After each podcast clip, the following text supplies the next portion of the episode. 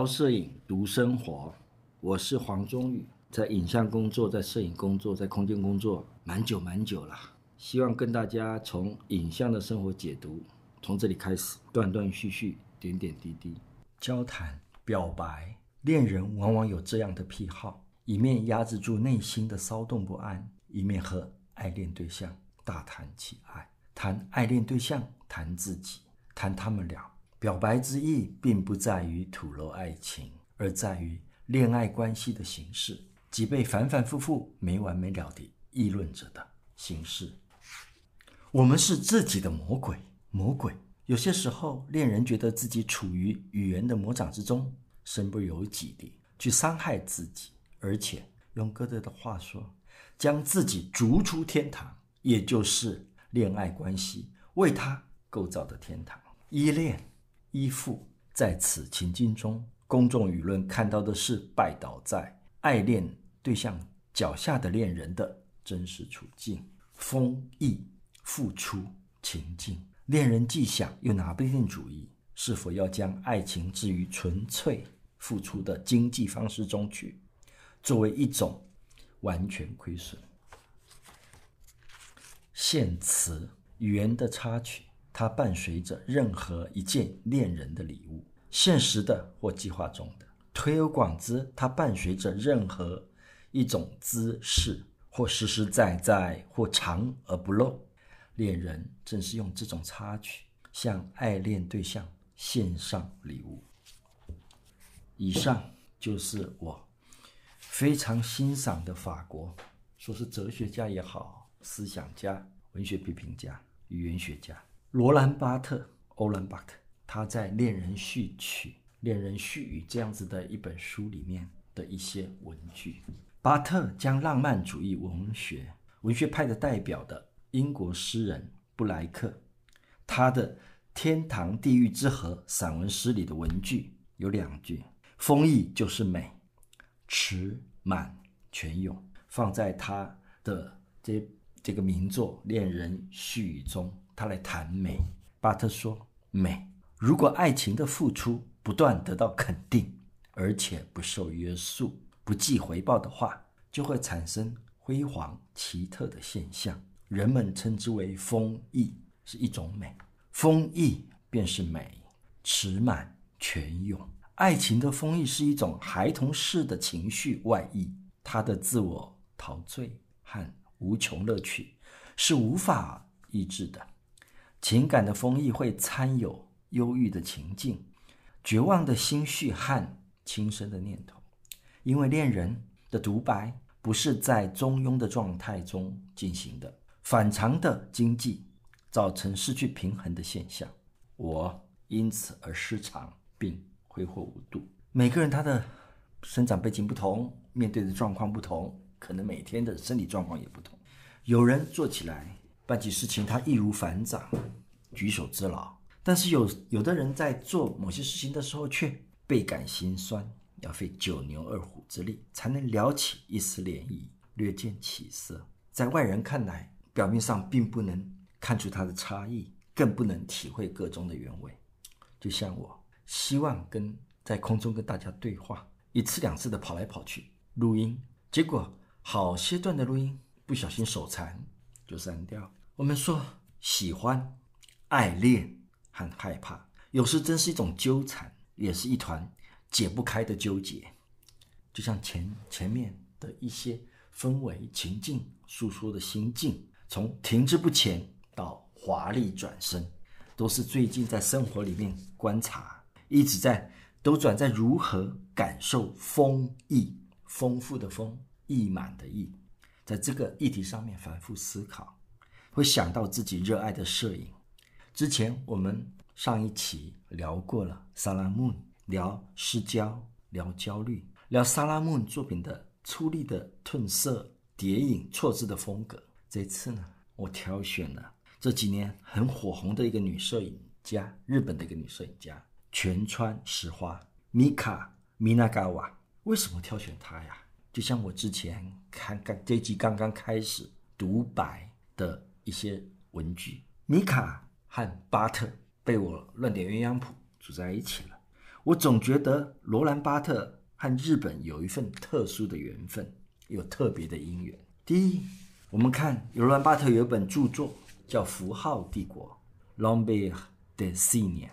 他是一九六六年到六八年，巴特趁着他进修的空档间三次到日本旅行以后写下的散文，由二十六篇的短文组成。他的文体，人们称称之为充满解构主义风格的作者式的文本。这种另类的游记，巴特观察日本的家常事物，从碗筷甚至到宏大的建筑，小到大。他他提出，在日本，身体的存在、展示、行动、袒露，日本不歇斯底里，他不自恋，他们遵循着一种纯粹的情欲的模式。巴特他并非将目光停滞于东方的某种。数值特殊的数字上面，东方对他无关紧要，但是在思考东方的时候，最重要的不是寻找另外一种符号，另外一种形而上的玄思，它是另外一种有别于追求另外一种智慧的追求符号系统中的正统，在这个正统的规范外所出现的一些 nuance 的差异。巴特他是。在这个书里面呢，在这些文字里面，我们看到他似乎在发掘日本文化并不追求意义中心的这种特质，没有唯一的意义中心来判断所有其他的这种标准。这是首先。那第二个，我对巴特这种写作的氛围非常感兴趣。巴特对寻找创作中的这种中性写作的最佳方式非常有兴趣。他决定尽力创作一种小说的修辞的方式，这种方式不给读者勉强冠上任何一种意义。这种努力的结晶，最重要的就是这本一九七七年出版的《恋人絮语》。在书中，他虚构了一个恋人的形体，他企图辨别出一个无名的情欲的他者 （the others），或者被他这一个他者辨认出的某一个虚拟的形体。借由他所追寻的这样子一个福祉，我们说他意有所指的福祉，他可以展示或者收获了爱情。文剧中这位没有回报的恋人，彰显了这种追求的虚假幻梦、幻觉。恋人尝试将自己自身确立在一种虚假理想的现实中，角色可能互换，叙事可能跳跃。这种尝试包括了。一种幻想呈现出追求爱情中的内在逻辑，它的矛盾性。但是，同时这一个虚拟的、虚构的人物也是具有同情心的，所以不仅包容，他有很大的包容力。他在做批评的时候，也包容着读者对他的理解，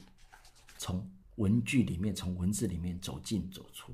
最终的结果，他挑战了读者关于爱情。这个社会建构的观点，同时他要达到巴特他自己写作的目的，他并无确立任何有关的任何具体的意义的这种理论，这种游移游牧、飘飘移的这样子的一个观点，全部都是由读者的内心自己发想。再就是巴特和米哈，米卡这样子被组合在一起，很有趣的是他们的流行这个文化的标记。和符号，巴特曾经有一一部文字叫做《流行体系》，他研究符号学与服饰的符码。他研究的对象是法国一九五八年六月到一九五九年六月，当时最流行的两本时装杂志《L》就是女性的她这个字，和《Le Jardin des Modes》就是时装。我们在时装这样一个场域里面的 Jardin 是一个庭院。做时装院，在这里面有关于时装的文字叙述，巴特把它整理跟研究了。针对这些复杂的时装的社会文化现象，巴特根据通讯媒介的性质，将不同的服装分为三种类型：真实的服装、意象的服装和书写的服装。所谓真实服装，就是指穿在人身上的这种物质材料。巴特认为这个跟时尚无关，跟 fashion 没有关系。在言语之外，真实服装不涉及任何有关流行的本质。第二，意象服装，意象服装主的是指的是以图像的形式展示出来、展示出来的这种服装，能够给读者带来强烈的感官刺激。在第三者，就是书写服装，它指的是时装杂志用语言的形式描述的服装。它其其实它是一种词语的共共同整合的一种书写服装。譬如说，一条腰带缠着一朵玫瑰，系在腰间；一身柔软的天鹅绒洋装，这整句就是一个书写的服装。但是巴特强调，书写服装的结构和一般的语法结构存在勉勉强啊、呃、明显的一些不同，不能将两者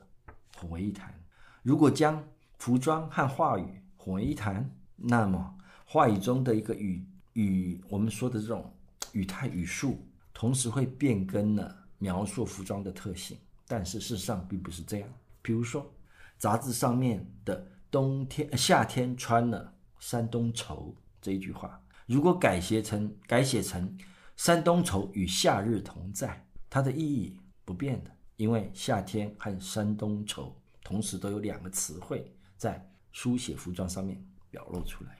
这个对理解的服装并没有影响。在这三种服装中，真实的服装是意象服装和书写服装的基础。意象服装与书写服装在结构上是有差别的，但是也都很能能够脱，但也都能够脱离真实服装，就构成一一个他们自己独立的符号的体系。他最初的设想，巴特最初的设想是真实的服装的语言的结构，但是他最后还是放弃了，他全心全意去研究书写服装这种设。与社会事实关联更为紧密的这样子的一种文字书写的书写服装，这也是巴特最擅长的，在文字、在语语汇、在语言、语词、文学上面做的一些穿梭，做的一些想象。这些谈流行文化，也就是我在意的，居处在城市之中，这些青春的男男女女在消费。在物质文化的体验的这过程里面，这种种的浮世绘，日本的浮世绘，也是让我这种浮世绘的这种印象，把巴特和米哈米卡能够搭上边。他也让我想到了台湾小说家朱天文在《世纪末的华丽》中，他也用浓丽繁复且诡谲的笔触来剖析城市人的心理的文字。朱天文形容他的主角。小说里面的主角黑到一个程度，能穿荧光亮的红、绿、黄而显得出色。浪漫灰、大垫肩、合身、小腰、半长袖，这个长一半的长袖、半长袖，这些都是世纪末的代表，代表一种不安的焦虑感。这些文字前段的一些文字的华丽，并不是真正的华贵美丽。它带一点点反义、反讽，感官世界、物质享受，甚至人和人的疏离感，感觉上面像卷唇石花的那种大红花，紫色的，一半一半的金鱼变形的，逼着你、逼视着你幻化的那些景色，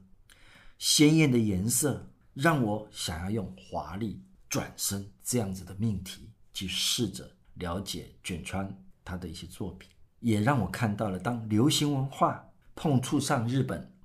传统文化的时候，这些日本的新旧美学，它之间衔接这个平台如何的在卷川的呃创作里面被展现出来。再过来就是我自己喜欢的摄影文字，在巴特一辈子的文字记录里面，就看到他在文字书写和摄影之间的穿梭，留下很多让人继续探讨。这个能量，谈谈巴特的生平。罗兰·巴特就是二十世纪法国著名的文学家、社会学家、符号学家、哲学家、文学批评家。欧兰·巴特，一九一五年十一月十二日生，一九八零年三月二十六日过世的。他的出生在法国的诺曼底的塞屈乌瑟堡。他的父亲路易·巴特，路易·巴特是一个是一位海国海军的军官，在他未满一岁的前，在一次北海的战争中逝世了。他被母亲安利耶塔·宾尔 （Annette Binger） 和他的姑姑还有祖母共同抚养。巴特的童年在法国西南部的小镇贝用度过的，因为这段小时候的童年时光影响着他对日后他对乡村文化的向往还有热爱，也细细的看到他跟阴性文学、女性原理啊这些母性之间的细密联系，他的整个创作的氛围。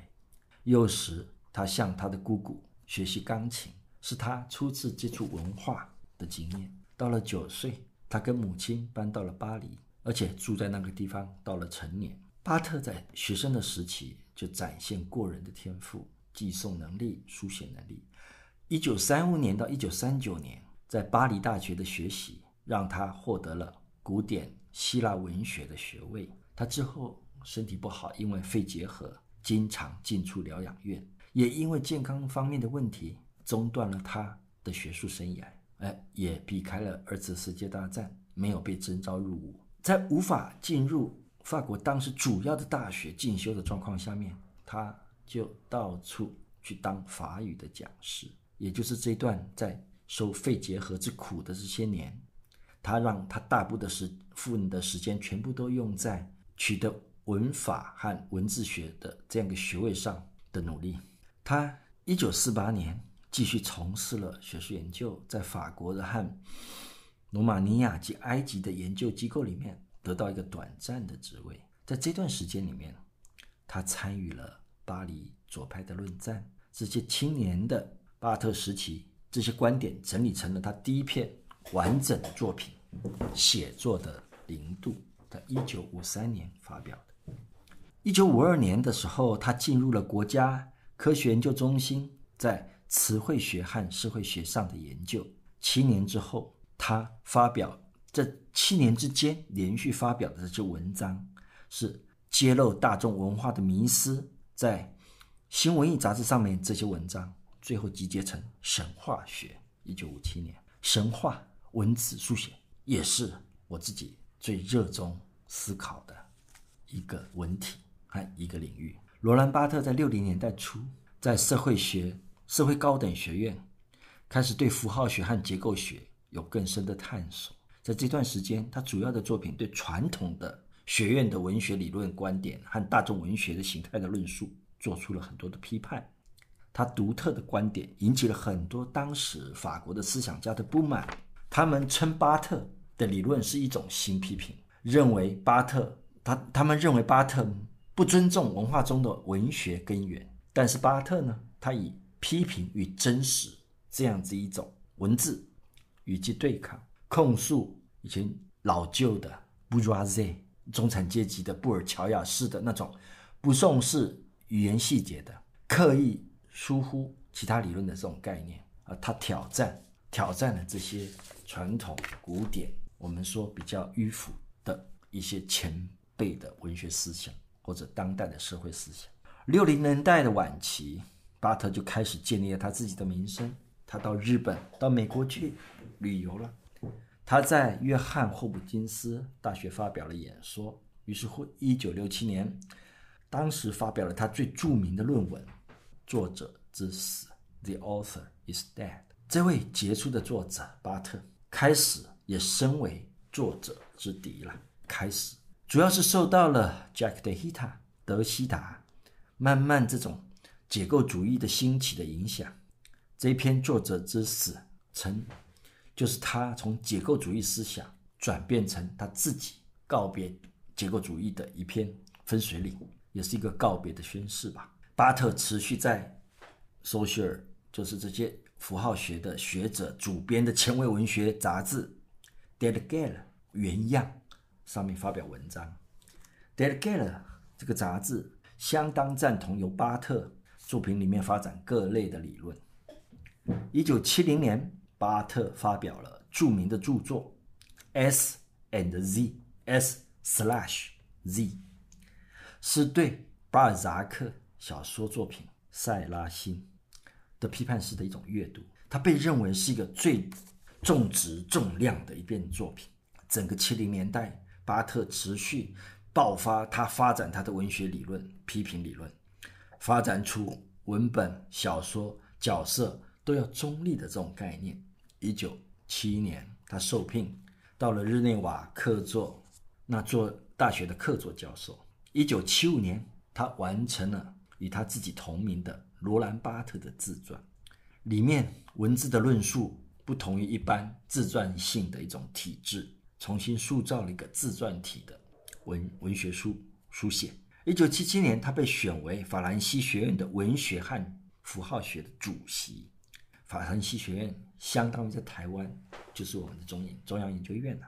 是最高的一个荣誉。而在同年，他的母亲一九七七年过世了。对于从小被母亲独自抚养长大的巴特而言，是极大的打击。他也将他过往和摄影相关的这些论述与理论，通通慢慢转换成文字的书写，在这里面表达，就是在《Le Champ Noir》《Le Champ Claire》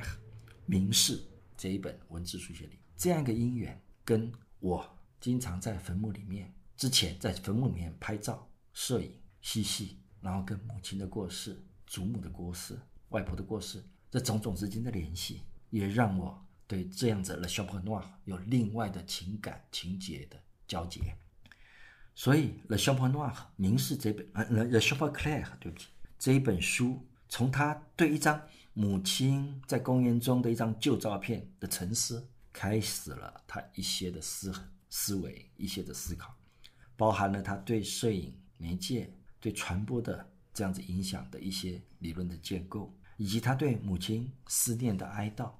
在他母亲过世三年之后，一九八零年的二月，他从当时总统密特朗密特朗主办的一场宴会中要离开回家的时候，在巴黎街道上被卡车撞伤了。一个月后，仍然重伤不治逝世了，当时享年六十五岁。那回想到一九八零年的二月二十五日那一天，巴特在结束和社会党政治家米德洪他们这一群人和知识分子。的午餐宴会后，是穿越了法国巴黎法兰西学院前的大街。他当是一个主席啊，但不慎很不小心的被一一辆洗衣店的卡车，洗衣服的洗衣店撞倒了。虽然他曾经恢复到可以接待访客的程度，但是一个月之后还是到天堂去了。这些冥冥之中的这些空间情境和这个文青最爱好的罗兰巴特的气息，抽着一抽着一个短烟，氤氲缭绕的，终其一辈子自己孑然自身，这样子一个情态混杂在一起，那种神秘、那种低调又不按牌理出牌的氛围，好像跟我有莫名莫名之间的召唤或者呼应。我们说巴特提出的“作者之死”这个概念，是现在大家常常在学术界耳熟能详的一个词汇。他曾经说：“读者的诞生，必定是以作者的死亡为代价的。由作者的身份、作者的政治观点和他所处的时代的背景、作者所信仰的宗教信仰、种族道德概念，或是精神分析，还有其他传记，种种构成，都可以有机会理解。有太多方面的面向可以去解读一遍作品。但巴特认为。”面对这些意义的入侵，知识分子必须对此负起责任。有太多不同的讯息，当代的网络也更是。公众意见反对具体的意义的东西，具体的东西拿是拿来对抗什么？对抗意义。巴特认为的这样子的一个思考，这种批评虽然带有逻辑性，也可信，但不可忽视是有瑕疵的。巴特认为这种做法，以上这种面对。公众的意见反对具体的东西的这种做法，这种思考，等于是赋予文本一个作者，而且导致了对文本强加了固定的限制的范围。所以他提倡读者有必要将文本和作者剥离，并以此来逃脱暴力的解，将作者的形象从批评的思思想或文学研究的中心位置加以删除。巴特同时他认为。在传统的批评中，存在着一个让人格外困惑的问题：我们要如何精确能够探寻到作者真正的意图呢？巴特认为这个答案根本是不可能的。写作像是摧毁每一种声音的武器，他要挑战各种单方面的阐释或每一种观看的视角，就像超现实主义运动中，他们提倡借助自动书写 （automatic writing） 去表达在我们头脑意识不清的时候能够发展出来的东西。在语言学的领域，也有一种一切阐释都是无意义的这种主张。所以，巴特一九六八年，他曾经写过：一段文本并不是一串的释放出的单一的。神学性意义的词字词，而是一个多维空间，在其中种种写作均无原始性，它们互相混合着并冲突着。这段文字，这段缴获，说他们是一个缴获。巴特的这段文字的说法，就是在否定了权威与作者之间有必然的联关联的这种想法。读者不能只发掘单纯的理论上的意义。而是要在多维空间里面去穿梭、去碰触、去认识写作，并非被解释啊这段文句是什么意思，而是要主动要去解开它跟读者自己本身、观看者自己本身的互动结晶。他认为不需要去设计、设定一个秘密或者是终极的意义，而是要给一种反理论这样子的一个行为松绑。这个反理论的行为就是拒绝意义，他也拒绝了上帝一样，拒绝了上帝的那些本质，包括要有缘由啊，要有科学啦，还要有法律啦，这种种。他由此可见，他十分赞成人们应该研究这个文字文本本身，而非作者，因为所有的文本都有许多层次的意义。巴特认为，文本和仿制品、仿制品啊，它有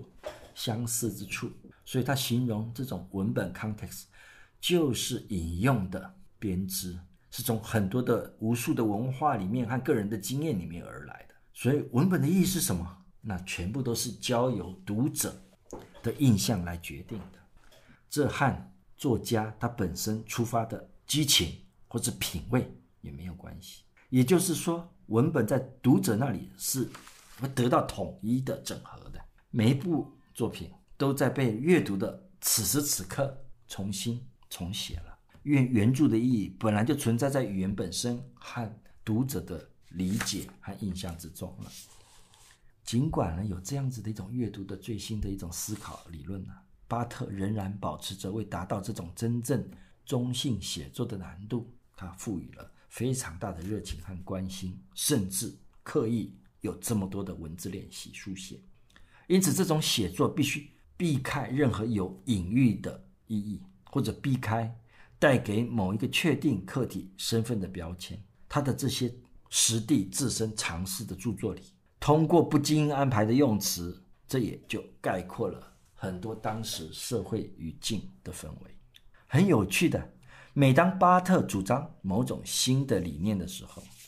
一旦获得了支持和价值。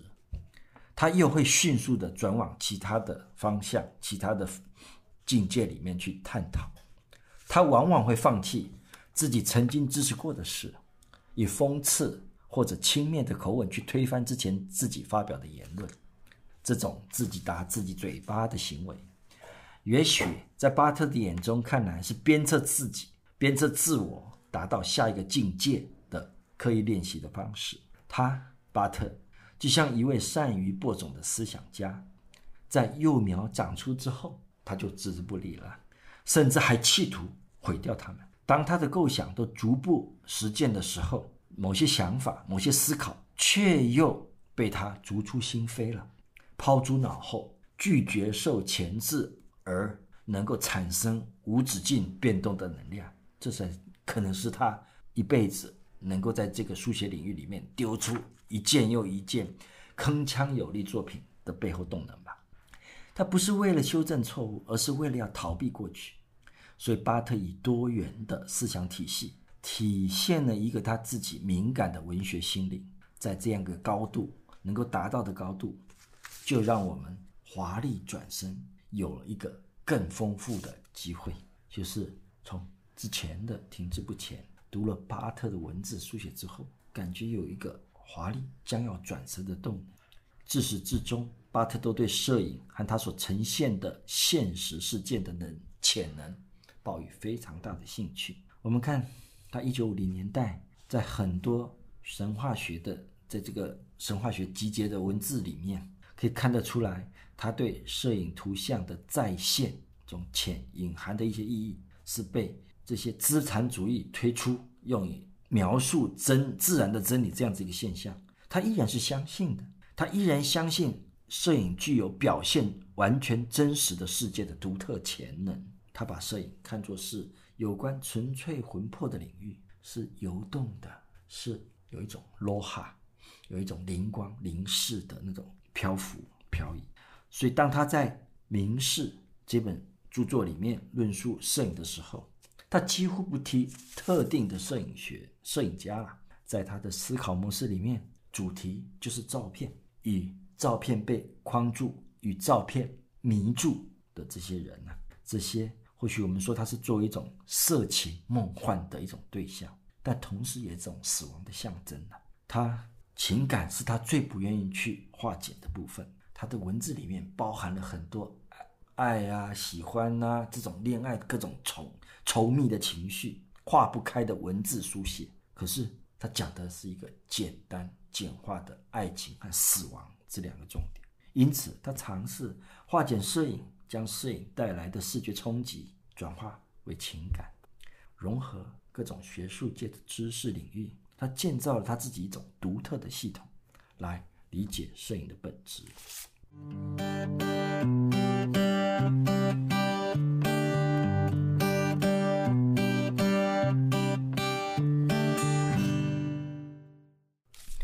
所以，我们看看。来看看这本《Chambre de Claire》明示这本书的一个创作的背景。罗兰·巴特的母亲逝世在一九七七年十月二十五日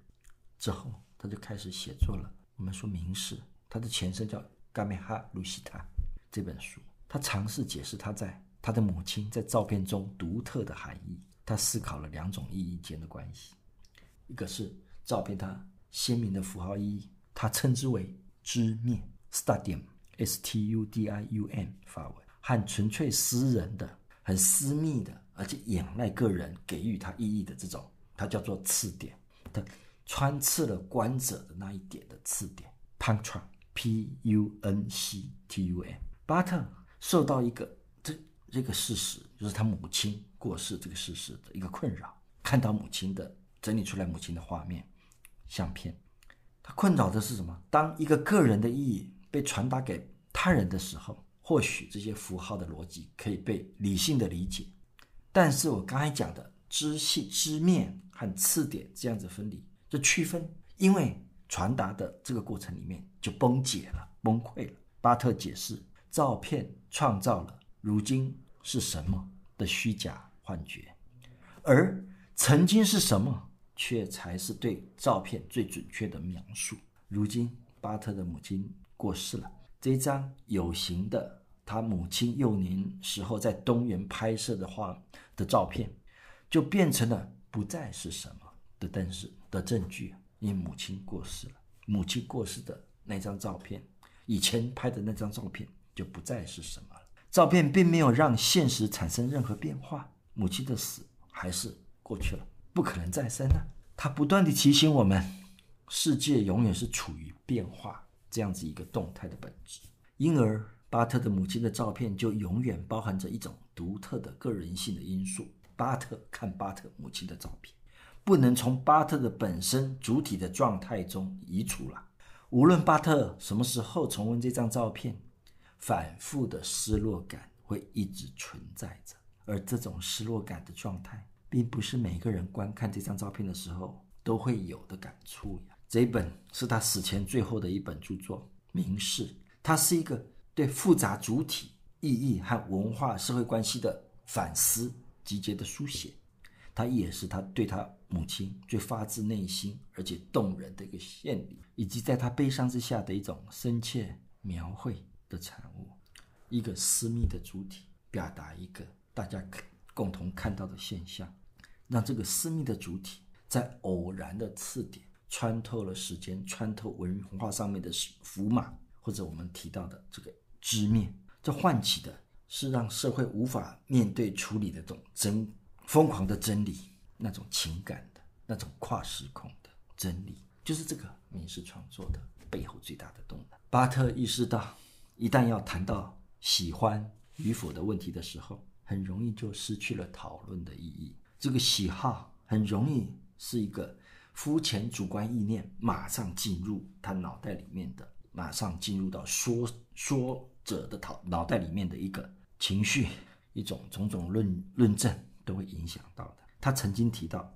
朝向一种关于主体的科学，名称是什么并不重要，只要这种科学能够达到一种既不会简化我，也不会压垮我的普遍性，universal 就是普遍性、普遍化，也能够面对大众。所以对巴特而言，站在观看者的角度，对摄影只有情感方面的兴趣。巴特探讨这些照片里面或者在摄影铺诸到大众文化的现象的时候，他不是在用问题来讨论，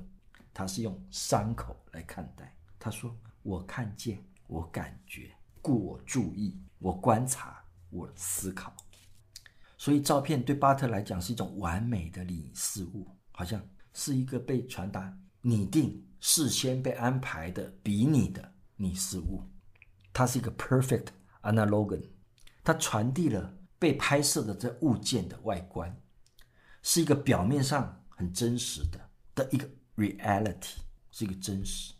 这种对景物直接的描述。也就是摄影所意指的这种讯息描述，就像小孩子指着卡车说：“这是卡车啊，This is a box. This is a truck。”这些指示便是摄影最直接传达的讯息。但是除了这一层之外，摄影还有一个意涵呐、内部意涵、隐含的一些讯息。这些隐藏的意义可以产生和解释的这种广泛的程度。它牵扯的是观看的这个社会如此去传达、如此去沟通这整个的方法。所以，如何去去让这个照片产生意义呢？巴特举出举出了一些方法，这是大家很多摄影者都很熟悉的一些特殊效果。譬如说，哎，拍照的时候模特摆个姿势啦；拍照的时候设计一些隐喻的画面啊，或者适合拍照的一些景物美化，被照片里面的。这种场景上面的刻意安排，这些意涵的产生，并不是摄影者单方面可以创造的呀。它必须依赖一个社会现存的价值体系来提供、来给予、来赋予它的意义。也就是说，一张照片所隐含的这个背后的意涵 （connotation） 是根据照片所存在的社会的这个传统和意识形态来解释的呀。而且社会文化因为它的因素不一样，或者它的地域不一样、背景不一样，在同样一张照片，在不同的环境中，也有可能有不同的解释或者意义。这些观点在 Le Chamberlain 他的民事中一再的被提到。他说，他认为聪明的摄影者善用这些手段，使照片的意涵啊，能够顺利的传达给观看者。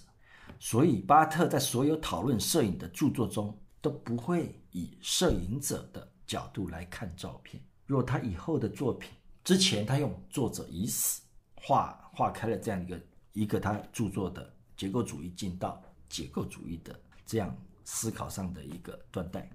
在这时候，摄影者是成功的让读者了解其中照片中的意义，因此在制造意义的意涵的时候。不能挑开整个社会对影像和符号上的认知认知，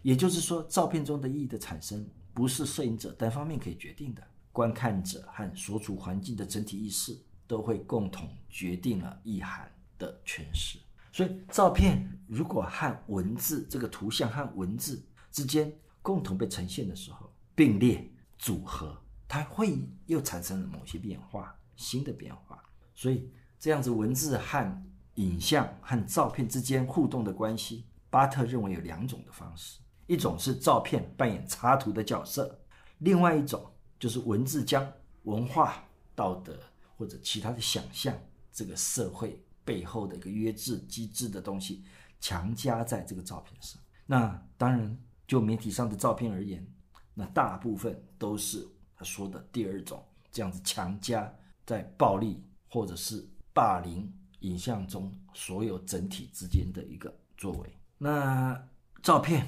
从某个角度来讲，只是为了增加文字的可信度或者可看性，对于照片背后的意涵和读者之间环境变化的互动关系里面，并不会那么的自由开放，能够游人，能够飞来飞去。所以，这个照片的组合就是在现照照片文字的组合，如果是以这样子做前提的聚合的时候，相当程度是一种限制或者指定的照片里面的那种呃 connotation 的意涵。如果在这样子组合里面，照片的图说就是扮演的这种标题下的附庸附加附加品而已。所以他不期待。如果换句话说，在艺术创作上，如果说用标题来延伸想象空间外的这种思考，创作者常常会用作者说明的形式来自我论述与解释。所以他在我们说艺术创作的领域里面，文字和图像传说之间的关系是要重新被看待的，而不是像媒体画面和文字之间的组合。巴特认为文字并不能复制或者是复述、重复的叙述照片，因此文字和照片的组合有机会产生一个两者之外的另外一种论述的空间。这个论述的空间是很有趣的，它是一个不可确定性，所以个人的意识会受到日常生活中各种尝试性的假设所影响。人只能看到自身所经历、所知的、所知道的事情。但是，我们如果要对这个世界有全新的认识的时候，我们必须帮以前的知识暂时停止使用。当我们在明示中读到巴特在看一些照片的时候，他想让自己变成一个原始人。巴特这样子的一个观点提出的时候，他就是要回到这个原始点出发的。巴特他曾经说过：“面对某些照片，我宁愿孤僻野蛮，舍弃文化教化。”舍弃文明教化，于是我既不敢简化人世间不计其数的照片，也不敢将我个人的几张照片拿来概括全部的摄影，是个谦卑、谦卑再谦卑的一个叙述方式。所以，摄影在双层的意义中，因为它这样子的一个态度、分享的态度，又有新的解释。所以在知面这个比较明显的 stadium 和我们说的次点这个隐含性的。之间有种感性的思考、应应对或者互动，这两层意义里，我们无法形容，但是我们可以去发掘那种令人感动、无法用言语形容的元素。我们称之称它这种次点 （puncture）。这个刺点呢，仿佛像箭一般从照片中射向观看者，令人感到心痛。但这只是部分的夸饰，并不是所有的刺点都让人心痛。其实，这是我说华丽转身的过程里面最不愿意去面对的一种方式，为自己找借口，但是似乎是躲在黑暗面的那种情绪。华丽转身，刺点，就像张兆堂老师在《Beyond the Frame》观点台湾现代摄影家观看的刺点中，也引用了“刺点”这样子一个文字和词汇。张老师说：“观点。”放在摄影的指示中，指示中似乎可以诠释为观看和刺点。摄影家除了观看之外，必须寻寻找足以诱引或触痛我们的刺点，在内容和形式的对位上，作者的意识与观点应该要在作品上彰显出来，摄影才具有风格与意义。拍照不只是按快门，还得观察、阅读。沉淀与想象。那何谓摄影呢？就巴特的理解，他谈到摄影是此存在，ça est 这个概念就贯穿了这个《民视》这本书了。但显然，我们说的事实不能这样简化，ça est。但是巴特他的书写是从自己自身的经验出发，从一张能触动他的母亲的幼幼年时候的照片讨论，开始讨论何谓摄影。他提供了自一八三九年摄影发明以来的另外一种观看的摄影的想法。他整本书里面讨论的摄影作品几乎都是肖像照。他认为摄影是无法分类的，相片中的一切确实真实的存在。等当他作为一张相片，也就是宣告了这个景物已经死亡的证明。时间的推移是无情的，我们回不到过去的任何一分一秒了。对于摄影产生的一种惊奇，他为了安抚大众。要讲述一些比较能够思考分类的选项的一些大题目，所以巴特把摄影归类成两种。如果摄影当成艺术，那它将不再有疯狂，因为艺术的世界里任何事情都是合理的。或将摄影大众化、普及化、通俗化，从路上的这些房仲大大型的看板，到诊所里面的平面杂志的广告，以摄影作为。媒介物传达的影像无所不在，但这些都会造成大众因为影像而知可以这样子享乐，这样子的一个概念，这样子的迷思。我们举个例子说，并不是每个人都去过游乐园，但是我们借由一些印刷品上面的影像，建构了对游乐园活泼欢乐的想象。其实这暗地里就带给游乐园里面有很多的获益了。巴特曾经说。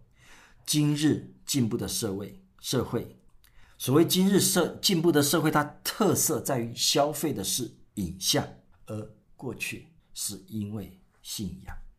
这种种的社会消费的过程，文化当成消费的一种习惯的时候，经由影像知道了享乐，而造成社会上面有很多观看传统，我们有些信仰教导我们观看的一些信念。可是因为影像教导你去享乐之后，在社会上面的观看已经有了改变。许多未曾体验的东西，都是因为眼睛先吸收了经验，引发我们有欲望，然后才是带动我们自己身体实践。这个连环的动作，一关接一关的动作来布局。所以摄影是可以疯狂的，但它也是可以名利的，可以将它看成。影像顺从完美的假象之后的一种文明化的一种印象福祉，一个增厚一个意义。但我们知道，时间这件事情让摄影中的这个觉醒，我们看到时间撒一点曾经在在摄影里面的真实，这时候会让我们更固执遵守这个摄影本身的真实感。摄影所再现的无限中。仅曾此一回，摄影里面的机械化而无意识地重现，那再也不可能重生的存在。换句说话说，那傻一点可以是虚无的，可是是碰触的、刺痛的那样个情感。所以，相片无论用什么方式展现了什么内容，终究是不可见的。在此，我们看到的并非相片，将摄影作为一种意识的存有。此刻，他仅只毫不懈怠地从事。重现这份偶然的巧遇，巴特认为，对社会而言，存在需要拥有而成立。社会大众因为期待拥有影像里面画面的那个啊，捕捉到在我身边的这样拥有的感觉，而成立了影像具足的这样意涵。拥有一张照片，并不能真正的确立其中的事物是是否曾经存在，照片也有可能造假。而且在巴特的想象中，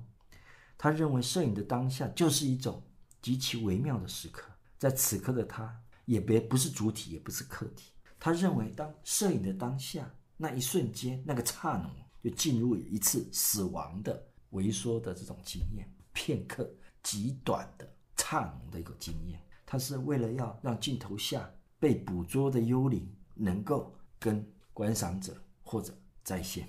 他认为。照片只是含糊地构成客体，照片上出现的人形的确构成了人物，但只因为他们跟人类很相像，却没有个别的意向性。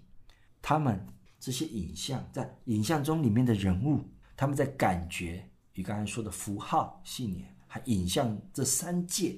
的岸边漂浮啊，可是他没有办法登上任何一岸，没有办法在任何一个地方上岸，也就是只有周边的碰触、擦撞、擦边而过。然而这些相片使观赏者生气蓬勃，仿佛已经因为看到了这个影像里面了解这样子的意义之后，充满了活力。那这就是一种奇遇啊，巴特认为的一个奇遇。那至于知面 Satyam 这样一个词汇，它是应对符号学的一个方法。它是一张照片可以从知识、文化、社会规范这种种的各个部分，以知面的观点来看照片的话，就是将照片符码化了，套用于社会常规的公式。所以他说，知面不单纯是指示或告知的功能。告知大家一些细节，他还泛指了照片中任何让人喜欢啊，啊觉得有趣这个层次。这种喜欢并没有情感上的投入啊。比如说一张修女和士兵在街上交汇的画面，而观赏者具有的常识可以判断画面中的各个景物各属于什么性质啊，可以属于什么样的团体，这些人物可能觉得这张照片有趣，但。巴特认为，就发发现照片中的这个知面是仿佛去探寻摄影者的一个企图，去赞成或者反反对他们，但总是这样子一个建构在一个想要去了解他们的基础上面。所以知面是从文化的层次发展出来的，大部分的人，大部分观赏者都可以找到一些线索来切入他们想要跟拉近跟这样子的影像之间关系的途径。就像是文化是创作者和消费者之间协调产物这样的一个认知一样，知面具有某种某种程度上面是一种有教育功能的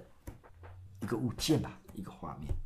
对观赏者来来说，可以在照片中知道摄影者当初如何观看这张照片的。那同样的，在这个层次上面，照片也提供了观看者某些知识啊。因为画面上截取了某个事件的片段，但是这个片段并不能构成事物或者是历史的一个全貌啊。但是它能够让人跟它更亲近一些，所以知面固然可以提供了解摄影者企图的一个管道，但是摄影者按下快门那个瞬间，它是个偶然的。观看者在照片中所发现的这个知面，也可能是哎。拍照者这个摄影者的意料之外的，所以为了避免这避免这种情形出现，摄影者他在拍照的时候就必须让这个照片具有一致性 （unary） 或者是可解读性。也就是说，摄影者必须用各种手段，不管说是在构图或者在选择主题上面，让照片能够简化，才能够呈现一个比较明确的讯息。比较能够提供观赏者明白摄影者企图的一个组成。巴特就提到一个拍摄肖像的例子啊，他说，由于摄影的不确定性，因此要让照片产生意义的时候，必须戴上面具。譬如说，摄影史上著名的人像摄影家纳达这个发明者，或 August Sander 桑德，或者是 Richard Avedon 阿维东。他们都是很好的一些神话作者，他们让镜头下的人物好像在舞台上面的角色一样。这些人物的影像简直就是观众可以想象的，是有各种不同的印象和价值判断的精髓，是一些好像特技演员，是马戏团的某些人物，每一个都在影像里面都有十八般武艺的一个展现，所以它有一些惊奇。所以巴特就在明示的中提到，惊奇是摄影家、摄影操作者为带给观赏者努力达成的使命的一个挑战。他必须向一些可能的规则的一些挑战。所以照片之所以为照片，就是能延无限延长过去的每一个时刻的每的这样子一个时刻这些时间，让观赏者能够重现他们为时间增加的那个。个人意识，所以他将这些的心得称分为五种惊奇，有五种类型的惊奇。第一，稀罕，就物以稀为贵；拍摄者取材生活中比较稀少的、一般人不容不那么容易直视的族群啊，比如说戴安娜·阿伯斯去拍的这些患有疾病的人，或者是双胞胎啊这些比较极少族群的或者弱势的人们啊，台湾也有龙发堂啊，张启耀老师拍的龙发堂。第二种惊奇就是刹那，很像是在绘画曾经努力模仿的那种瞬间停格的影像。但是摄影更厉害了，它可以完全的掌握真实。它不仅超越了绘画按下的快门的那个时刻时刻，它还可以把那个时刻里面的光线和空间同时展现。现在的 VR 更有过之而无不及了啊！第三个惊奇是壮举，也就是能够达成一些技术上面的成就，因为摄影技术设备上面的日新月异。像是捕捉到天文现象的满天星斗，或是水花溅起来的快速摄影、极速摄影，甚至是说，哎，这种追踪摄影啊，或是显微摄影，都能够找到一些我们一般人看不到的一些画面。这种壮举是技术上面的成就。第四项是技巧，也就是摄影者他玩弄他自己的花招，可以做后置、重重叠、印象、实物投影。干扰画面等不按牌理出牌的各种不同的构成，在今天数位的年代里，有更多的可能。这些有别于眼睛直视下的构图，眼睛看得到的画面，这个现象，哎，颠覆它的一些构图，能够让人惊艳，能够让人家惊奇，这就是技巧。第五类的惊奇，惊奇呢，是我们有一些特殊匠心独裁的一种奇想。通通过我们自己内心精密的构图和发想，让作品对于观者更有可读性，而不是纯粹走马看花的生活记录。这样特殊的哦，决定的瞬间里面的某些街道摄影吧，可以属于这一类。一些在五类的惊奇之中，巴特悟出，早期的摄影就是为了惊艳，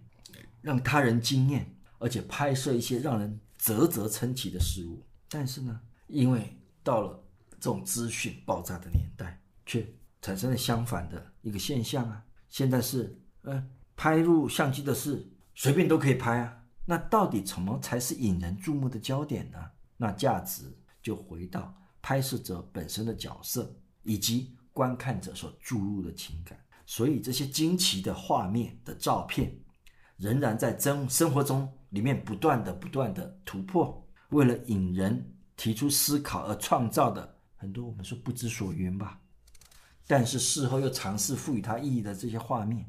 充斥在这个社社会里面了。那另外一点，我们说到次点这个词汇，次点是照片中拒绝被符码化且无法符码化的某些细节，是在这些知识、社会、文化无法规范的那个无法上岸的那一个空间里，模糊之境。每个人看到的次点因人而异，通常次点会是个细节或是局部的个体，可以说是反映出观看者本身的一个标记。次点它还有一种扩张力，它可以是细节，但同时它又可能填满整张照片哦，让观赏者停住，是一种似是而非哦的状况。次点和知面可以是互相对立的，也可以交叉又同时存在的。知面。我们说是一种 study，是一种知识，一种广度的延延伸的。但是刺点 puncture 是干扰、穿透知面的一个闪电，就像巴特说的：“刺面将扰乱知面，刺点将扰乱知面。”这也是一个偶然，指向我便刺穿我，给我致命的一击。所以在众多的照片里面呢，虽然受到很多知面的刺激。但大部分的时间，观众都徘徊在影像中脑腹趣味的那些层次，在偶然、极其偶然的境况下面呢，照片中的某个细节因为改变了，因为我们发现了某个细节，所以看整个照片的重点就会让观赏者自己集中全新的精力在它的上面。那这些刺点、这些细节就是次点。那次点和知面之间也并无一定的联系啊。它通常是并存的，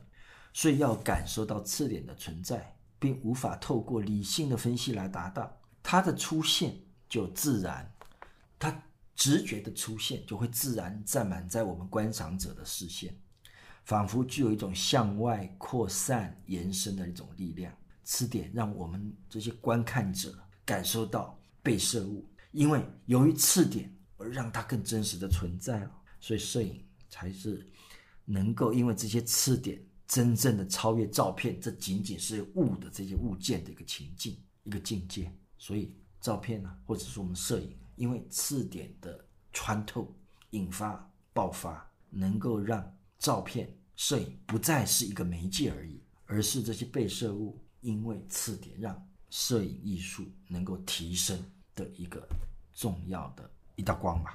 所以次点虽然经常是一种微乎其微的细节，他无法经由特殊的安排来获得，甚至他是在照片里面常常是附属的部分，但是又不可避免存在。就像巴特举的一个例子了，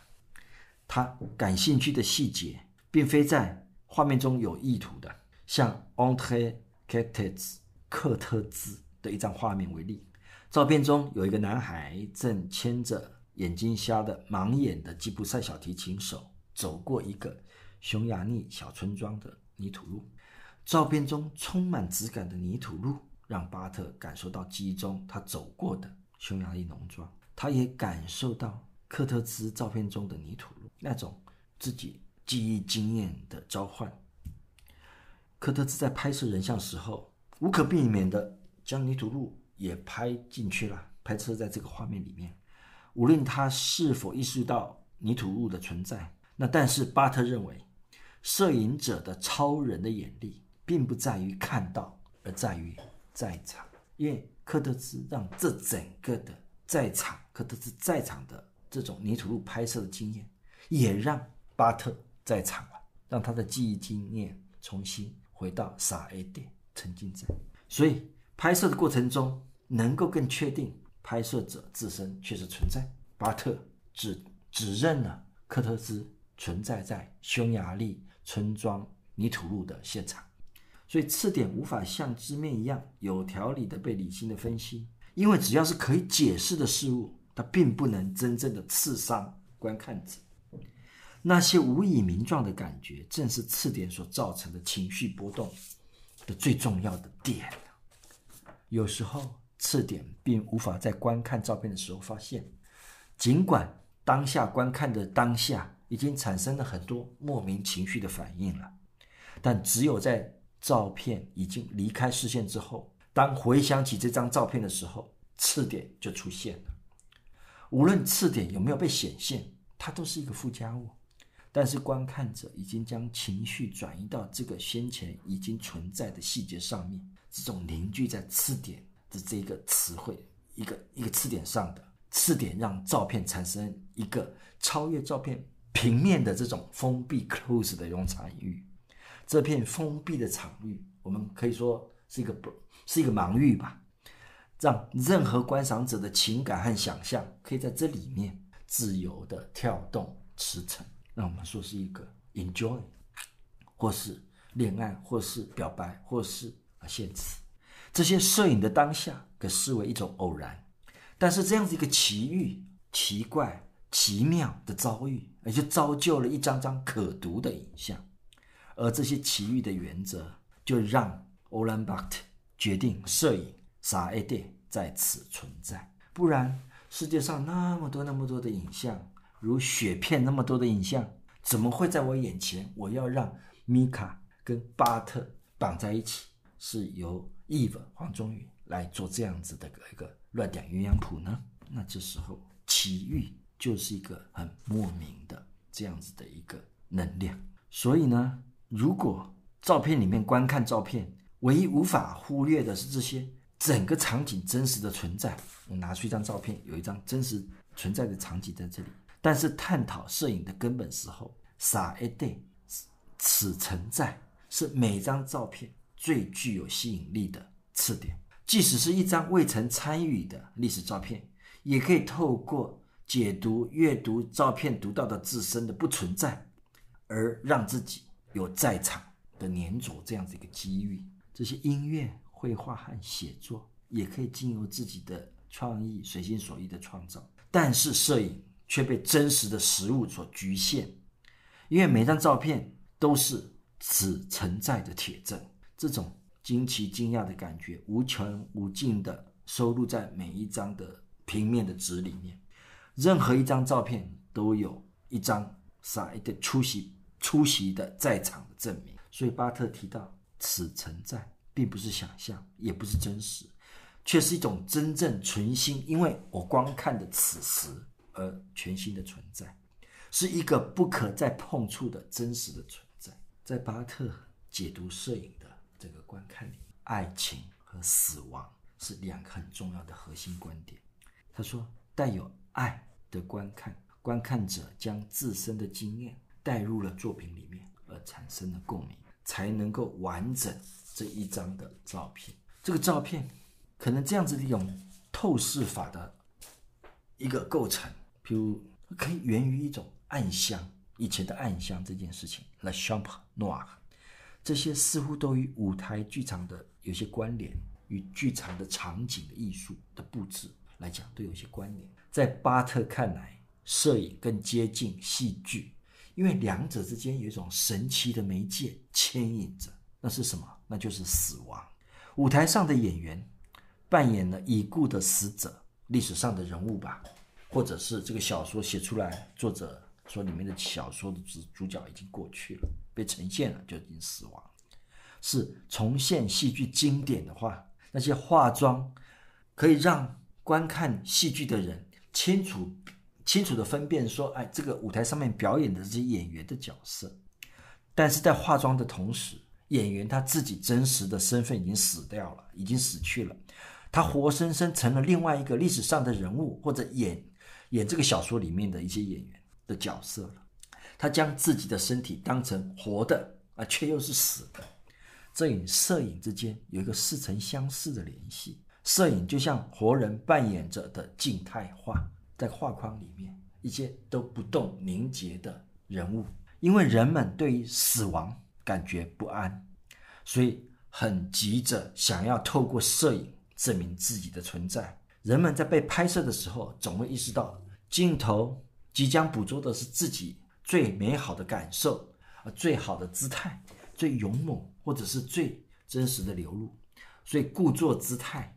想尽办法摆 pose，企图为照片呈现出一个更好的自己。傻爱的，而沉浸在这个画面里面，但是它已经是死亡的动机。如果说，我从拍照者那儿获得我存在，无疑是种比喻适应的一种说法。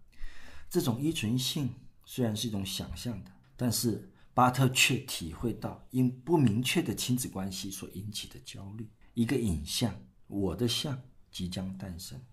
这巴特在明示里面的一些文句，巴特曾经提起许多未曾相识的人与物，人们皆从相片习得而知。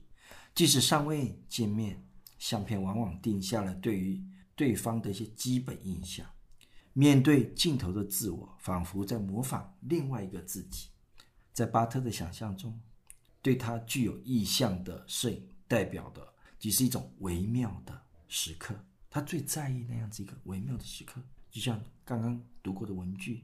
一个亲子之间的感受，他和他母亲之间。的那个联系，因为一张画面被他引起的沉思所慢慢的包裹出来。此时被相机捕捉的他，既非主体，也非个体，而是经历了一次死亡的缩影经验。这些经验，这些经历，放入了一个挂号中，存而不论了。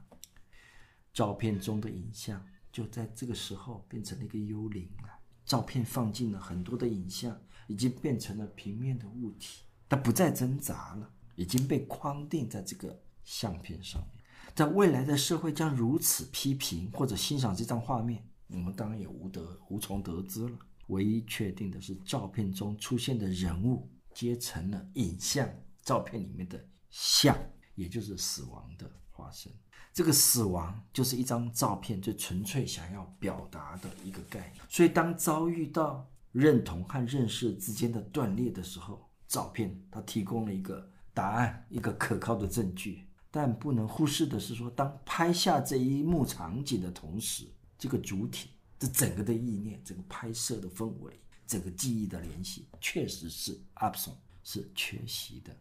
这些死亡、萎缩的经验，乃是承受者的一些摄影的本质。照片无法再栩栩如生啊！当按下快门的那一刻，事物已经即将死去，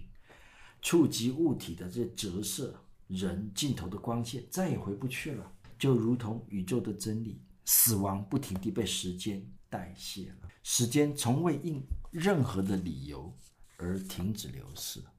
所以呢，我们看到了明世这这这整本著作里面的观点，似乎也正是我们当代艺术发展的一个重点、一个重心。当代的艺术已经不再追求像这个影像真实的一个境界了。而是在每一幅的作品所表达的知面，我们提到 Stockton，发掘那种扣人心弦的刺点旁存找出影像带给观赏者的这种奇遇下所造成的冲动感和感受。欧兰巴特他带着丧母的心情，为疗伤而转移了注意力，而研究摄影，将这种研究摄影的观点带给世人一些意义，也一些魅力，但是。我自己从这个私密的这种氛围的破解里面，看到了这一层不为人知、说不出口的一种耐人寻味的所在。所以从这个知面和次点去解读一张照片，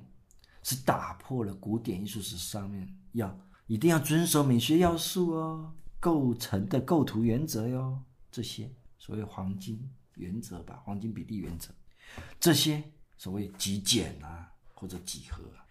当。现在明世带为我们看摄影的这样子一套方法的时候，倾斜、晃动、过度曝光，这些都已经不是在他解读的核心了。这些美学的概念、构图的基本要素，难道影响摄影家创作作品心中到底有多少的分量呢？哦，当代的卖座的摄影作品，那该如何要去解释它呀？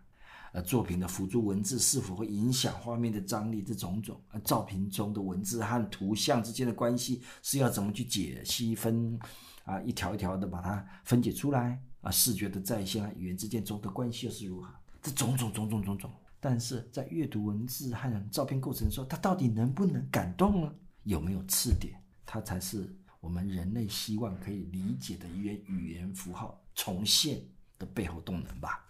我们朗诵它们，翻译成另外一种语言。我们现在看到的很多的文字，像《恋人絮语》，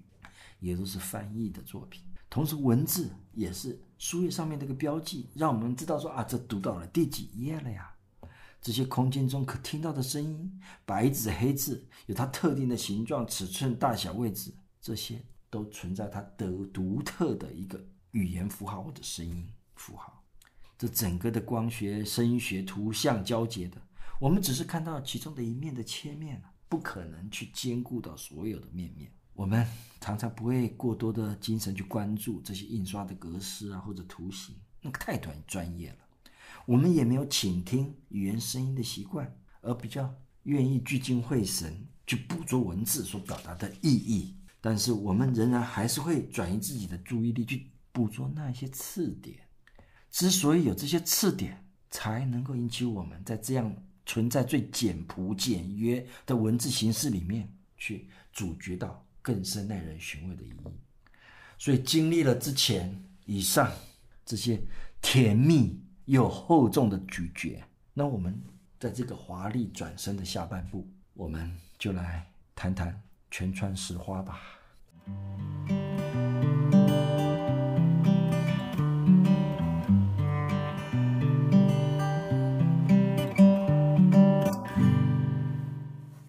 全川石花是日本当代非常著名的女摄影家了。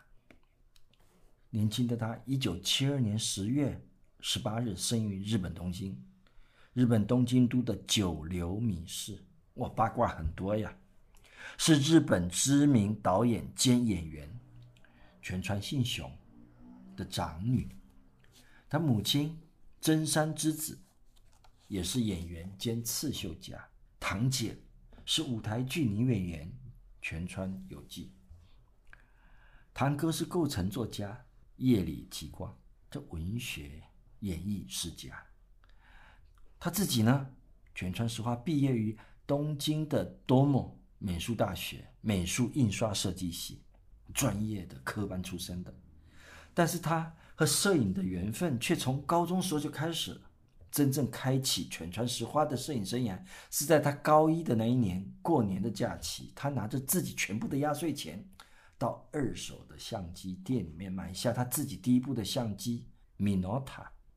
他在一九八一年发表了 X 七百单眼底片相机呈现出来的作品。这些作品独特的色彩，除了拍摄物体本身色彩强烈以后。也是因为透过了阿格法推出的负片胶卷，Ultra U L T R A 这个特殊的胶卷名称所塑造出来，才能够达到这种吸睛又令人印象深刻的影像。二零零五年五月，由于艾克法停止胶片的工，呃，这种胶卷的业务了，所以全川实花就开始用柯达推出的 Ultra。Color,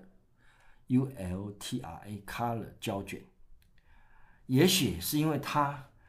从不会吝啬跟大家分享他的作品，和很多的专业摄影师、摄影家不一样。那些摄影师、摄影家专业的希望作品要达到某一定哇崇高的境界，崇高让别人能够看叹为观止的一个程度才分享。但是全庄和那时候的摄影同道相比，他就积极的参加。没有关系啊，就积极的参加各种摄影的竞赛，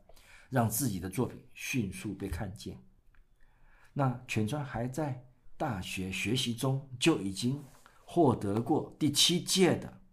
Mitsuboton 大奖，第十三届的 Canon 写真新世纪优秀奖，之后又又获得了第九届的 Konica 写真奖。二零零一年获得了第二十六回木村。一兵卫摄影奖，我们之前提过的梅加代也是得过这个奖。二零零六年第十三届的 VOCA 在大原美术馆奖，一次又一次的备受肯定，尤其是刚才提的木村一兵卫摄影奖，在当时一共有三位日本女摄影师、摄影家一起获奖，可以说当时二零零六年。日本的女子摄影风潮又达到了高峰。除此之外，她更是从二零零四年开始，是在日本的小山登登美肤画廊举办过了 photo Photographs。二零零一到二零零四，二零零六年永远的花 Two，二零零一年 Nu 个展，那重要的个展，在这个日本的小山登美肤画廊，它这个画廊。像村上隆啊、奈良美智啊，都是从这个画廊培育出来的。二零零七年，卷川到巴黎、Colle、柏林；二零零八年，又回到东京都 Tokyo Opera City Art Gallery 做大规模的展览。到了台湾，那个最大规模跟他同名的展览回顾展——卷川实花摄影展，更展现了他二十多年主要重要的作品。他出版的摄影集一次一次的卖，引起社引起社会啊欧美各地很大的回响。他不是凭借着他自己艺术世家的特权，他反而很努力的创作，让他的作品让世界看到。那或许呢，是因为他的父亲对他有很多深厚的启发，才让他无所畏惧的，让他自身的风格能够在这个世界上面的摄影界。让大家看到，我们提到了卷川实花，就会让人马上联想到他那种鲜明浓烈色彩所建构出来的影像风格啊，有骄傲，大家说他是骄傲、奔放、艳丽、奢华、缤纷，都是大家对他卷川实花摄影风格的普遍印象。五颜六色、花团锦簇、迷幻流动，这些金鱼成群啊，花朵啦，或者是一些。逼视着你，一定要看到你的眼前的这些流动的颜色，这些互补啊、明度高、强烈对比的这些充满着视觉冲突的美感，它就是我们会陷入他精心安排的这种綺丽的世界，这和他最初的和卷川最初接近摄影的时候的作品风格哦，完全不一样，大相径庭。谈起卷川他自己的摄影历程，其实他并不是他的风格一来一一向以来全部都是这样子的，以强烈的色彩哦来跟大家见面的。早期他的摄影。多半是黑白色调的，是因为他当时认为无彩度的相片具有某种纯粹性。一个摄影者，他一直艺术的一个观点从这里发展发芽的时候，他希望去找纯粹，最能表现他喜爱的黑暗面。而且和彩色相片相较，他直觉地认为黑白照片更充满着文艺气息。所以，当他就读 Domo 的时候，美术学院的时候，大学的时候，抱持着孤独一掷的心态向摄影展去投稿。他连续四次参加了每半年举行一次的三点三米平方摄影展。最后，在一九九六年的时候，他就抱回了第七第七回的摄影展写真展的优秀奖。他虽然获得了奖励。但是，因为他拍摄黑白摄影的那个时候，反而陷入了创作的瓶颈，于是他开始尝试拍一些彩色的相片。这没想到呢，这种多变的色彩的这种彩色的世界啊，当呈现在相纸上很艳丽的时候，反而让他有更多创作想要表现的启发的一个思考，从此开始了他彩色相片的生涯。所以，当二零零一年，他和日本的这些女性摄影家长岛由里子和 Hinomix 三人一起得到第二十六届的木村一兵卫摄影奖的时候，啊，话题争议性的话题就开始了，爆发了，这个话题十足。开始，女性的摄影师因为崭露头角，但是也因为肤质泛滥，所以拍照的实力让大家嗯开始要挑剔，开始质疑了。所以，因为卷川意识到大家会去放大，用放大镜来看他们，他就更努力地开辟一条自己的风格，转向以浓烈饱和的色彩搭配令人迷眩的光影，作为他自己捕捉诠释这种独特的视角。华丽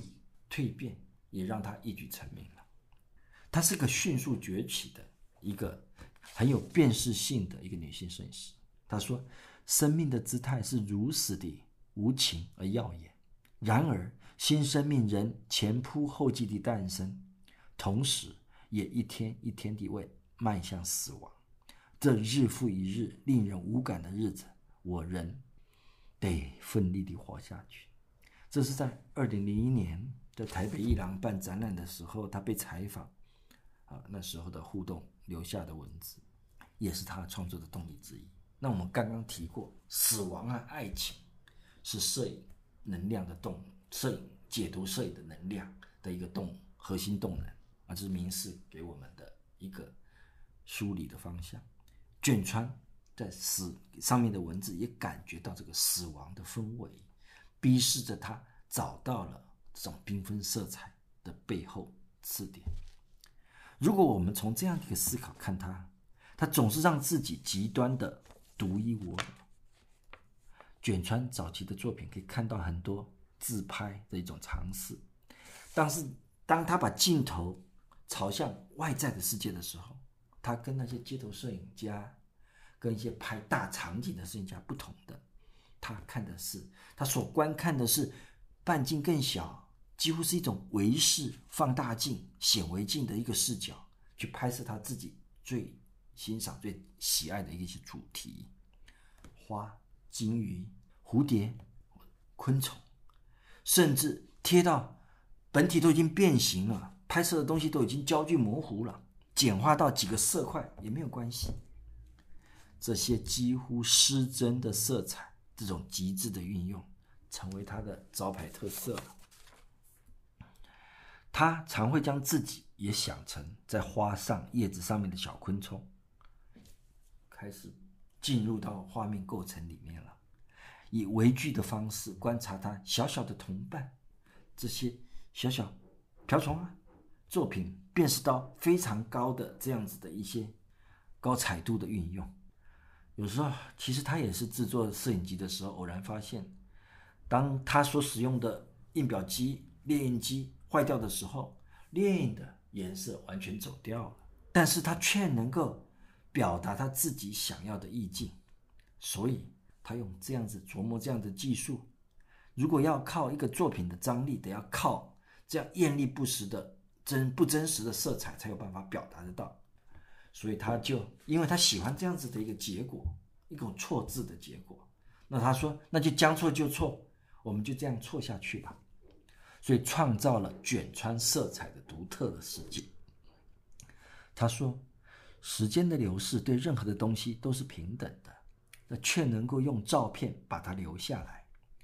虽然照片本身也有其梦幻的一面，这一点却更加美好。我好像对于新旧交替、变化迅速的事物特别执着，光看到这样的东西，就会挂虑，将就会将挂虑的事情继续思考，往后将会如何发展，期待未来有更多的转变。卷川实花拍摄了大量的青春女孩和少女的意象，我们之后想要去思考。解读的两张影像，也就是在他这个《Sugar and Spice》摄影集里面的。他的摄影集有什么《Baby Blue Sky》、《French Kiss》、《Pink Rose Sweet、A Piece of Heaven Like a Peach》等等等。光看这些摄影集的名称，就能够想象啊，他的风格甜甜的。而梦幻的晴空、粉色、糖渍的、天堂的，啊，还有法式的亲吻，任意挥洒五彩的这种气息。那由此可见呢、他习惯设定好镜头，然后再进行一切的拍照。他拍摄的是静物，是实物，但同时他又去捕捉那些虚幻的，他内心的一些意志力的一个呈现的一些符号和想象。有时他有。突然一个转身，华丽转身之后，创造出一些灰暗、略带着死亡气息又神秘的黑暗系列作品。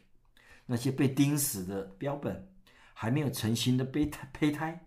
重复大量的死鱼，黑色、灰色，带着长点点点的合像、合色的影像，而掺着一些血的一些色阶，还有都带带着一种黑暗的氛围。那种极端的品味，一种浓郁的色彩。其实，在大部分的状况下，我并不会事先设定我要拍些什么主题。妮卡这样说，或是那些对象。相反的，是一些非常自然的状态。当我被感动、被某些事物触动的时候，那是一种直觉。也许是旅程中的意外邂逅，也许是身旁的鲸鱼，或者是我的儿子。因此，我常常，我经常同时拍摄不同、各种不同主题的作品，是在最后整理的阶段时，我才会依照主题而分类。因此，基本上在拍摄的态度上并没有什么不同的地方。虽然我并没有去刻意避免，但是对我而言，私生活和摄影是两个完全不同的世界。我并不容易将自己的内心状态轻易地反映在作品当中。某些程度上，我应该是用摄影这个行为来调整我的心理的状态，所以有时候我的作品和我的生活状况几乎完全相反的。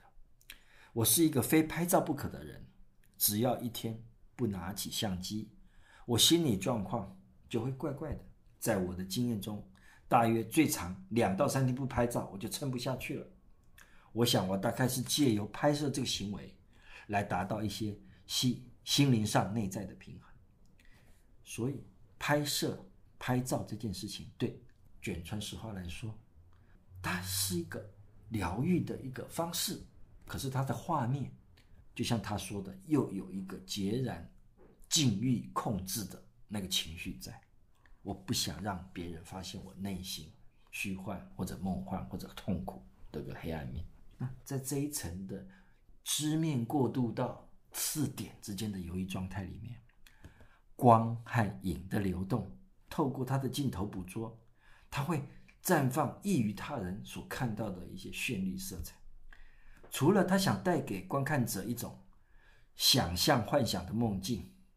当然也是在调整他自己内心的平衡，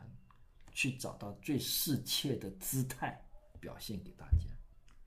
那卷川石花的名气非常非常大啊，所以融入了大家的生活、流行的文化的大众的文化产业里。那他这是因为他有异于常人的自己推自我推销的能力，他展现出的自信和凡事他不吝不吝啬和别人分享的这个态度，从国内到国际到国很多很多领域不同领域的商品都看到他的踪迹了。说卷川的风格，从杂志广告、摄影拍摄到一些摄影集啊，很多偶像剧里面的明星，他们都称卷川是最想一起跟他合作的一个摄影师。他争相被这些台湾的歌手啦，啊、设计唱片会的一些主视觉，或者是拍摄专辑的封面，都有卷川的置入。他二零零三年在东京成立了自己的个人工作室，和很多的品牌合作，积极的合作，也自己发明了联名的自己的服饰、包包、配件，还有和一些温泉旅馆合作啦，甚至把整个的饭店变成大型的装技术和展览空间。他推出自己的相机应用程式 Cameran，C A M E R A N。二零一五年，还有跨足了婚纱界，或者是自己的品牌的礼服设计，也上了时装、女装、时尚的女装界，还有车体呀、啊，或者是飞机的机身呐、啊，还定期出版了一些写真集、明信片，和饮料厂商合作，他们饮料的这个宝特瓶，哇，林林总总。他说过：“我要让人们在其生活周遭都能够轻易地取得真正的艺术品。”所以呢，他这样子一个实践艺术实践的参与生活的这种意志力，非常非常的强烈，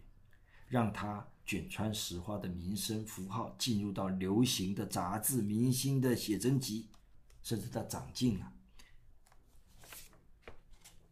他到台湾展览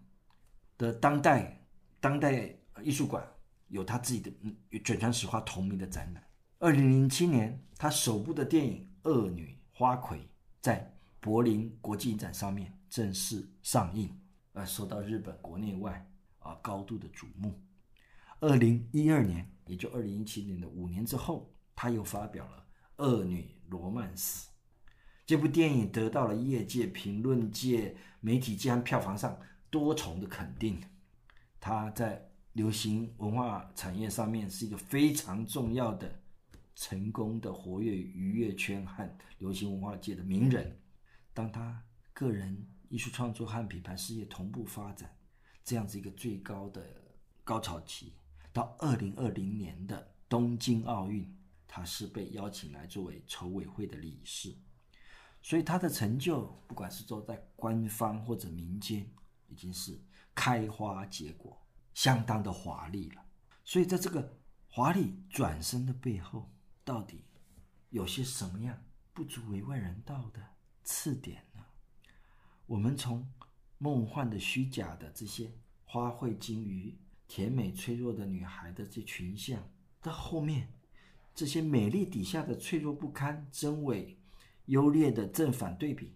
和生命和生存之间的反思，到底是如何？我们希望看到这样子一个，或许有意的我去看他，去针对自己的那种矛盾、艺术冲击，有更深一层的，能够掌握内心世界的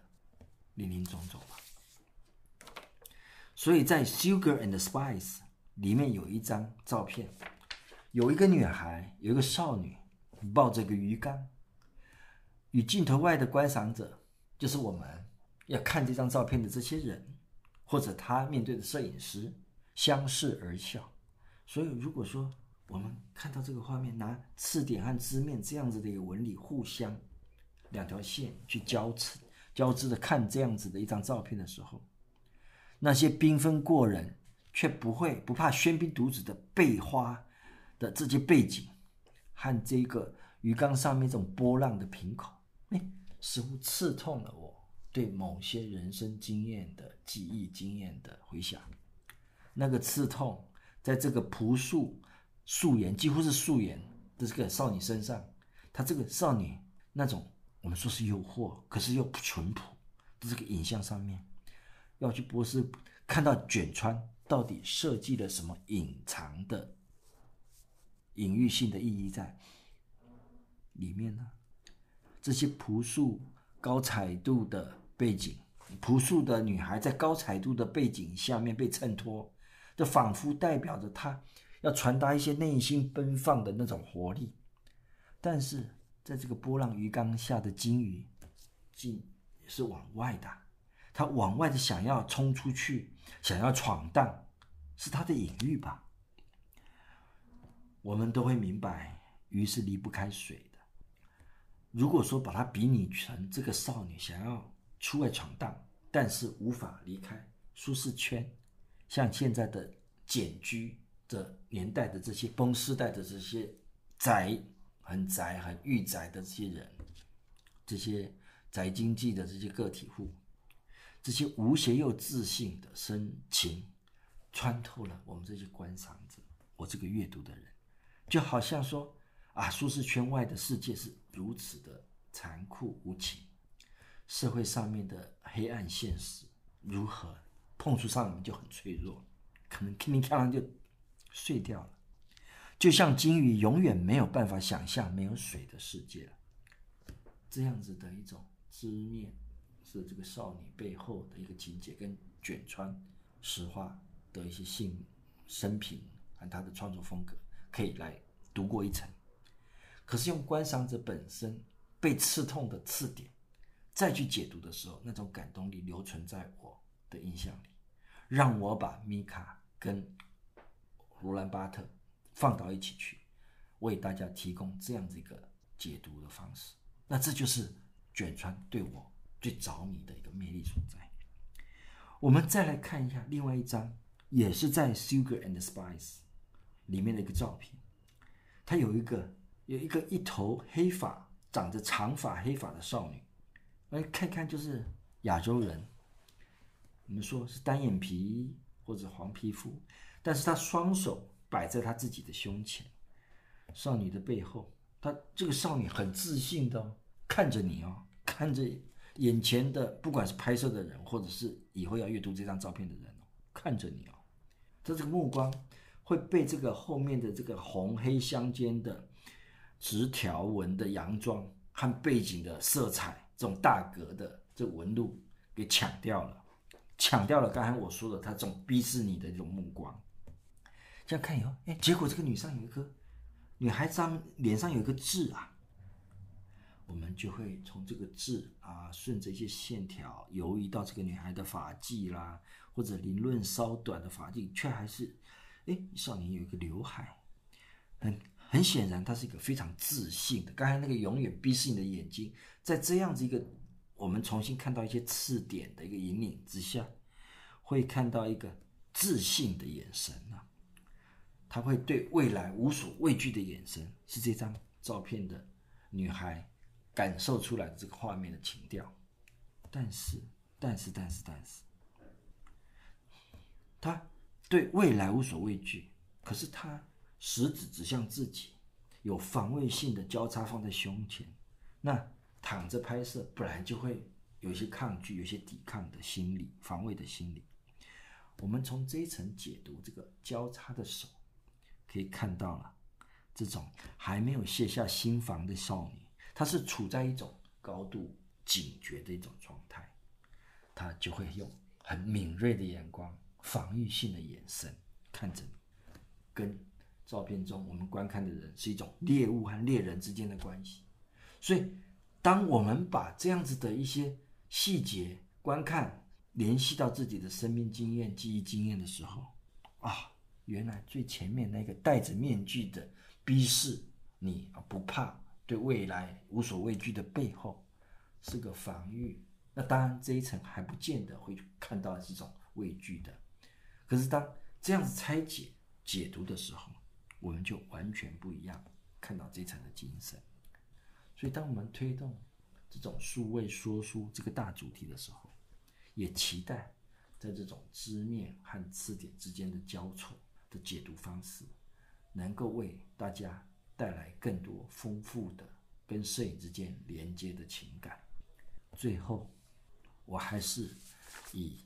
罗兰巴特《恋人絮语》中的一些文字，跟大家做一个结束的回想。就像我从《恋人絮语》的独白开展了这一集，整个介绍给大家的。罗兰巴特在摄影上面的一些观点，和罗兰巴特跟我之间莫名的一些连接。景象，景象在恋爱体验的范围内，最苦楚的创伤来自一个人看到的，而不是他所知道的。景象的残酷，当他从衣帽间折回时候，突然瞥见他们在亲密交谈，两个人靠得很近。这个景象如同一个字母一样呈现在眼前，简单明了，一个刺人眼目的字母，准确、完整、清晰，全然没有我插足之地。我被屏绝在这个景象之外，就像在端详一幅远古时代的图景，它的存在